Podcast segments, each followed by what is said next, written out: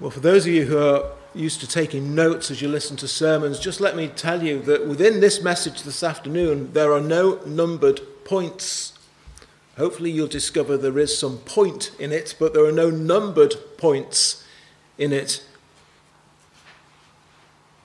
Life as it should be lived, unless the Lord builds the house, unless the Lord guards the city. Why do so many apparently successful people of all ages and across all levels of society, why do so many of them seem to suffer great unhappiness? Pop stars, successful businessmen and women, celebrities from the world of film and TV. You read their biographies. Failed relationships seem to feature very large in the lives of such people. Those who've accumulated and acquired so many of the things that other people aspire to. You'd think that in people like that, something such as suicide would be almost unknown. They have everything after all. But we all know it isn't, because they are far from satisfied. They are far from being fulfilled. Unless the Lord builds the house, unless the Lord guards the city, it's all in vain. This is a psalm. You may have a note of this in the version of the Bible that you have. The publisher might have told you that this is accredited to Solomon. And actually, this opening verse of the psalm has a real flavour of the book of Ecclesiastes about it, doesn't it? In Ecclesiastes, Solomon examines life from two perspectives. The first, life lived in the absence of God, and with no thought for God, compared to living life in the reality of God's presence. Life without God, Solomon concludes, for all its worldly successes and treasures and rewards, and he knew all about that, without God is meaningless. This psalm calls us to remember that as Christian people, we now are those who view life and who live life from a completely different perspective to those all around us, or at least we should be. They are without Christ, and because of that, they are without hope in the world.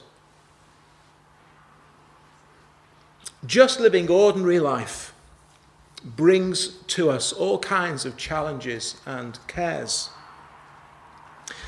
And most people, they would say, well, I just want somewhere nice to live and someone nice to share it with. Wouldn't they, probably? And that sounds simple. It should be very straightforward to do that, shouldn't it? You look around the world and it turns out it's far from simple. It should be simple, but we, on account of our sinfulness, we cannot keep it simple. It just doesn't work out that way. Because of the pride of self, it can be very hard to maintain proper relationships with other people. It can be very difficult to be truly looking out for the other instead of yourself. The sinful heart, whoa, what a challenge that is. We just can't do it. Not the way we need to. Because of the way we harbour in our hearts malice and spite and bitterness and a stubborn spirit, we find it far too hard to be humble and meek and forgiving. Because of envy and covetousness, contentment becomes a very elusive commodity indeed.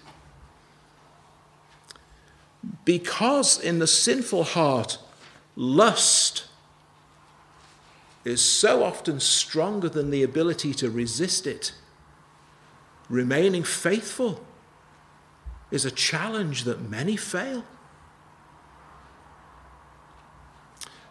I remember being amazed at one celebrity wife who several years ago walked out on her husband.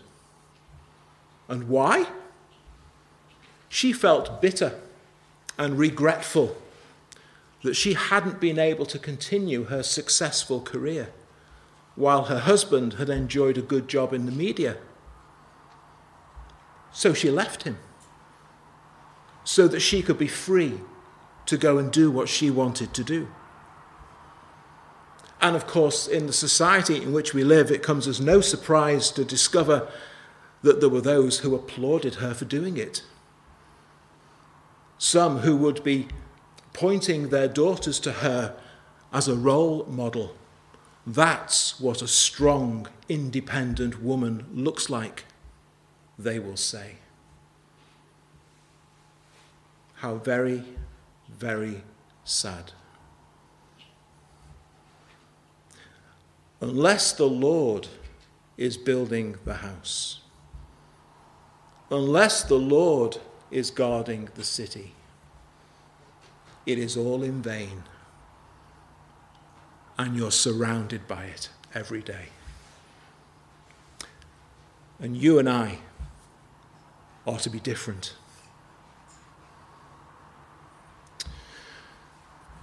If you've ever read the newspapers, if you've ever listened to documentaries on the TV, far more successful professional footballers than we realize have all kinds of problems with addictions, most commonly alcohol and gambling. They have success. They have fame and acclaim. Most of them get more money in a year or so than you or I will earn in an entire lifetime. They have all the worldly goods anyone could ever hope to surround themselves with. They have a beautiful wife, a beautiful house, 2.4 beautiful children, and their career finishes in their mid-30s, and suddenly their whole life and identity is gone. Their lavish lifestyle has cost them the fortune they were paid. And they have an addiction that they can't control, and it's bleak. Now, they're not all like that. Of course they're not. I know they're not. But why are any of them like that, given all the advantages they've had? Why are there any? The Bible gives you the answer. Unless the Lord builds the house. Unless the Lord guards the city. It's all in vain. Have you noticed what tends to happen nowadays? Whenever anyone buys a new house, the following day, a skip the size of a swimming pool will be delivered onto the driveway. And it seems that the entire interior of the house is ripped out. Kitchen, bathroom, several of the interior walls, half the roof, and the whole house is completely revamped from top to bottom. Because as it is, it simply will not do. It's got to have all the latest styles and trends, and you name it, it's got to have it. And then, in some cases, 5 years later, they'll sell up and move and do it all over again. And in the house that they just refitted 5 years earlier, the next person arrives, so does the skip, and the whole process repeats itself once more. At least that's how it seems to go nowadays. Now, not everyone is like that. But why are so many like that? just can't be content. It just escapes them.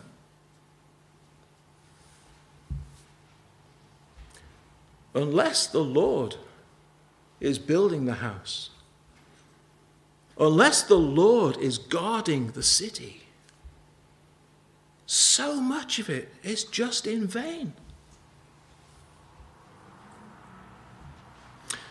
I've mentioned this guy before, but I vividly remember reading this interview. It was with a guy called Chris Dawson. He's the guy who founded and used to own the retail chain, The Range. He doesn't own it anymore. He gave it to his wife a couple of years back. Apparently it was a tax dodge of some sort, but that's what he did. But this was an interview with him several years ago when he still owned that chain of shops. And the photograph of him was there with his several £100,000 Rolls Royce that he was stood alongside. You know, the scene. All the usual trappings of success as a businessman. And his was a real rags to riches story. A man who could barely read or write when he left school.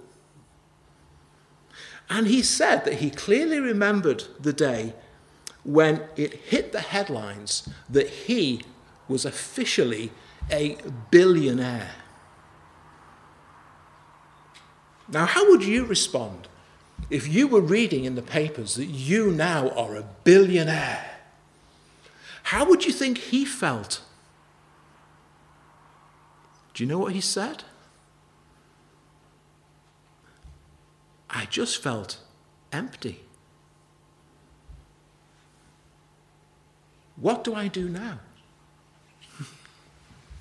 Isn't that remarkable? Or maybe it isn't. Unless the Lord is building the house, it's all in vain. And here we are in lockdown in 2021. Yeah, I know you don't need to be reminded. How many times in the last 12 months have you heard the words mental health being mentioned? Now, it's an important issue. I'm not trying to be dismissive of it at all. It really is important. But we're not surprised by it either, are we? Why aren't we surprised by it?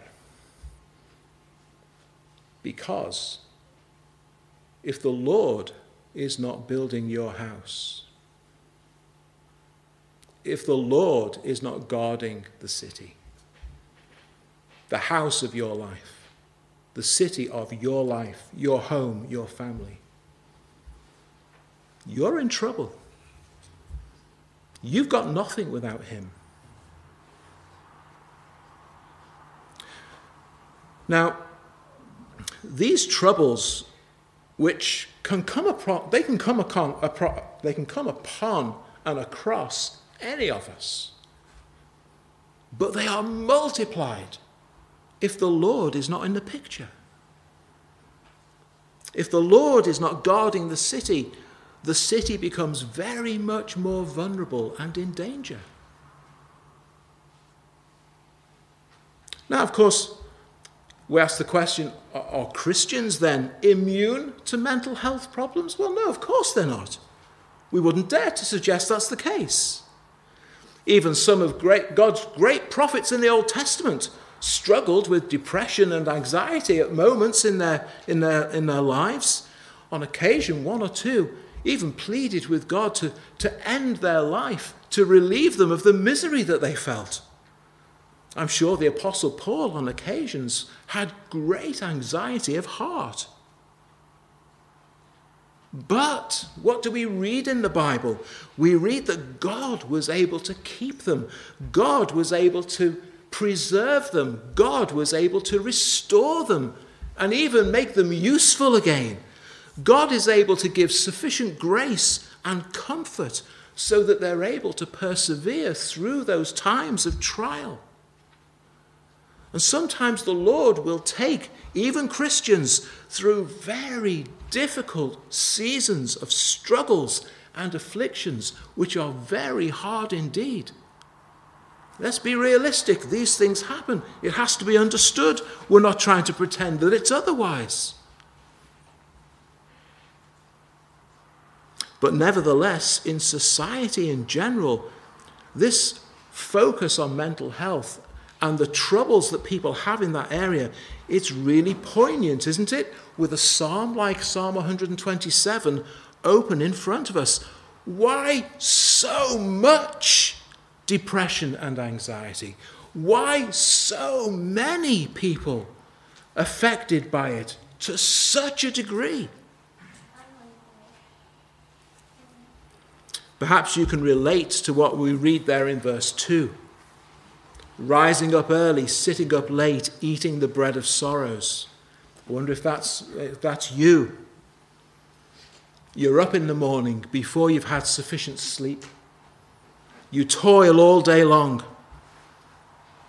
And then you're up far too late to get sufficient sleep. And so the cycle rolls on.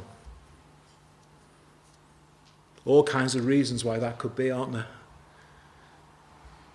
Perhaps you're a workaholic. You just can't sit still. You're never content with what you have. You must simply work, work, work. Perhaps you're in a stressful situation at the moment because of this virus going round. Your job's become much more difficult because of it. Your home life with young children has become much more difficult because of it. You're up in the morning. You haven't had sufficient sleep. And you have a really hard day. And you're not getting to bed in time in the evening to have a sufficiently good sleep. And it's tough right now.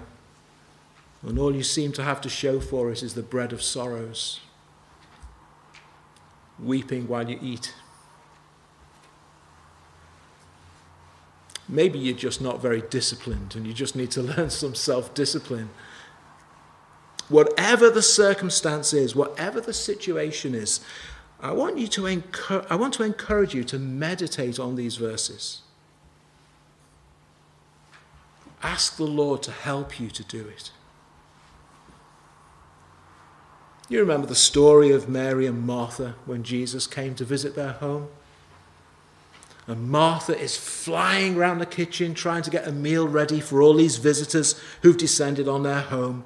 She's getting more and more exasperated. She's getting more and more angry with Mary because she's just sitting there listening to Jesus. And then she starts getting angry with Jesus because he's just letting her do it. Any Marthas here? Probably. You might be a man, but you still know you're a Martha.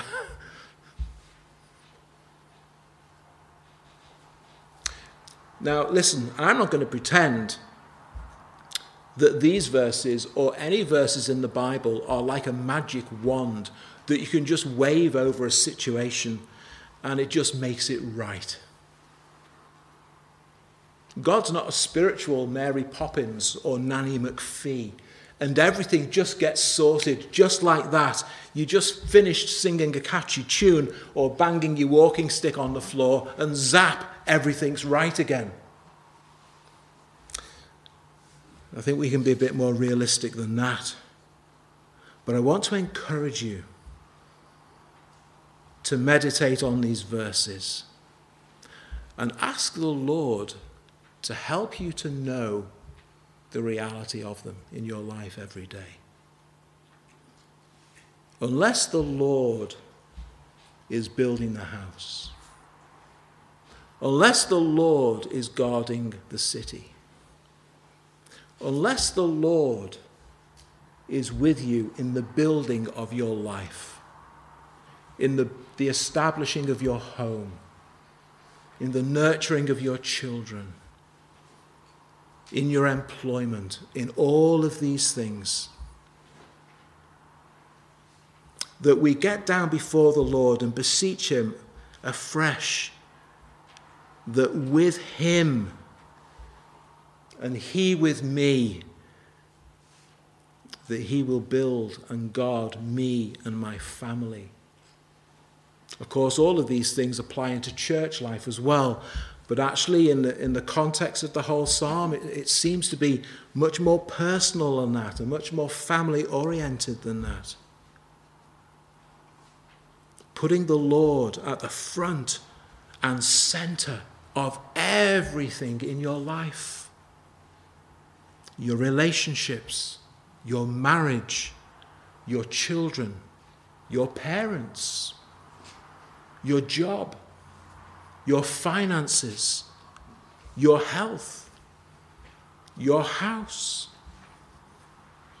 That pesky broken boiler that keeps letting you down all the time. That you put the Lord at the front and center of all these things. That He will build the house of your life and your home. Your desires, your affections, your priorities. Those things you've convinced yourself you must have that you can't possibly live without. All of your trust and all of your hope. Those things that you've allowed yourself to put in your mind as being a measure of your happiness and your contentment.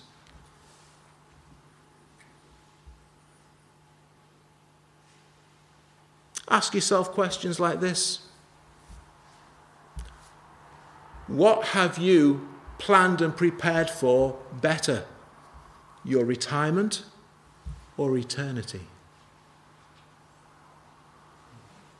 Is your chief concern your treasure in heaven or your assets here on earth?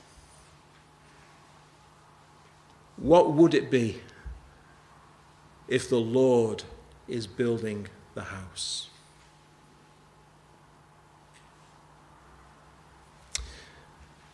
And that all of us, in response to these verses, we would see what the really great need is. The great need is for all of us to say, Lord, here I am, and here is my life. Here is my home. Here is my marriage.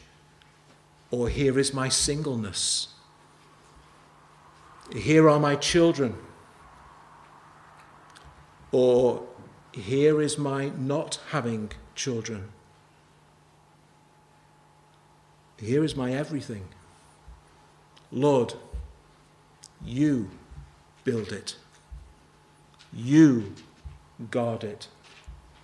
You let me do with it as you would have me do. As you open up the Word of God each day, Lord, by your Word, by your Spirit, build and guard my life for Christ. And note that this verse doesn't say that it's all the Lord and no labour for us. It's not suggesting that you don't need to labour.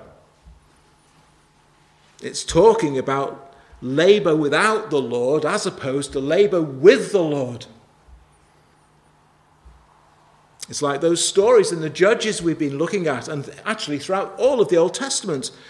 Israel goes out to fight. And they really do fight in a real battle with real swords in their real hands. And yet, we also read that it's the Lord who gave them the victory. And the Lord did it by the edge of the sword. And it's actually, you read the story, it's hard to see the join between the two. It's meant to be that way. Actually, there isn't supposed to be a join between the two. The two are one together. The Lord working in and through his people. It's difficult to draw a distinction between where does that end and where does that begin? Between Israel winning the victory and God winning the victory. Where is the... It's just all one. And that's exactly how it's meant to be with God's people, is it not? That you are abiding in Christ and Christ is abiding in you. So these verses aren't saying that, well, you just sit back and do nothing, because God will do it all without you lifting a finger. No, it's you giving yourself fully to the labor with God in Christ. You abiding in him, him abiding in you. Think back to the first hymn that we sang, because it's a really well-known one. So some of you will be able to actually bring to mind some of the words in some of those verses. Be thou. It begins, doesn't it? Be thou. Be thou my vision. You be my vision, Lord of my heart. Now that's someone in whom the Lord is building the house. Let everything else be nothing to me except what you are. The Lord is guarding the house. You be my best thought. Your presence be my light. You be my wisdom. You be ever with me, and I with you. These are the words we were singing. You, my great Father, and I, your true Son. To be in your likeness, to be in your image, to have your nature taking shape within me. You, my shield, my sword, my armor, my strength, the shelter for my soul, my high tower, the place of safety and refuge, to whom I run and I am safe. The one lifting me evermore heavenward. What else did we sing in that hymn? I don't need the riches and praises and commendation of the world. You are my inheritance. You are all I need. I have everything in you. You and you only. Number one. In my heart. That's how and when the Lord builds the house of your life, of your family, and guards the city and enables you to sleep at night.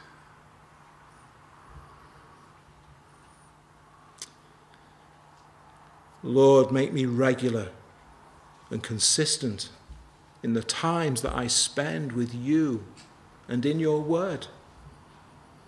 In your grace, instruct me, correct me, equip me, strengthen me, build my life, guard my life, so that I am who I ought to be in Christ. Build my marriage. Build my home so that we are who we're supposed to be and what we're supposed to be in Christ. Help me to truly raise my children in the fear and admonition of the Lord. And let me get that right before I start to worry and fret about getting the schoolwork done on time. Not that the schoolwork isn't important. But get your priorities right with your children. As I go about my daily employment, let me do so as one who is evidently one in Christ. Change my affections, change my heart so that it's a reflection of Christ's heart. Change my loves and my priorities to be towards those things which count in eternity. And even though you may call me to walk through the valley of the shadow of death, you are with me, and your rod and your staff, they will comfort me. It will still be a deep valley. It will still cast a long dark shadow, but God is there with you, in it, and you know he is, and you feel his presence, and even there even there, the Lord keeps building the house and guards the city. How can you eat your bread and do so with joy and thanksgiving instead of in sorrow? How can you lay your head on your pillow at night and know in the depth of your soul that nothing that you have done that day has been in vain? There are millions out there who are searching for the answer to that question. If you're in Christ, you have the answer. The Lord builds the house, and the Lord will guard the city of your heart, of your life, of your family.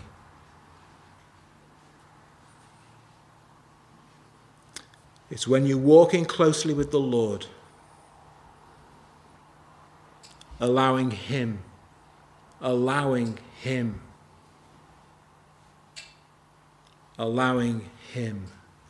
to build the house. Pleading with Him, trusting in Him to guard the city of your life and of your home and of your loved ones. That every single day you can rejoice in God and in all His mercies and goodness towards you, which truly are following me all the days of my life. And then I shall dwell in the house of the Lord forever.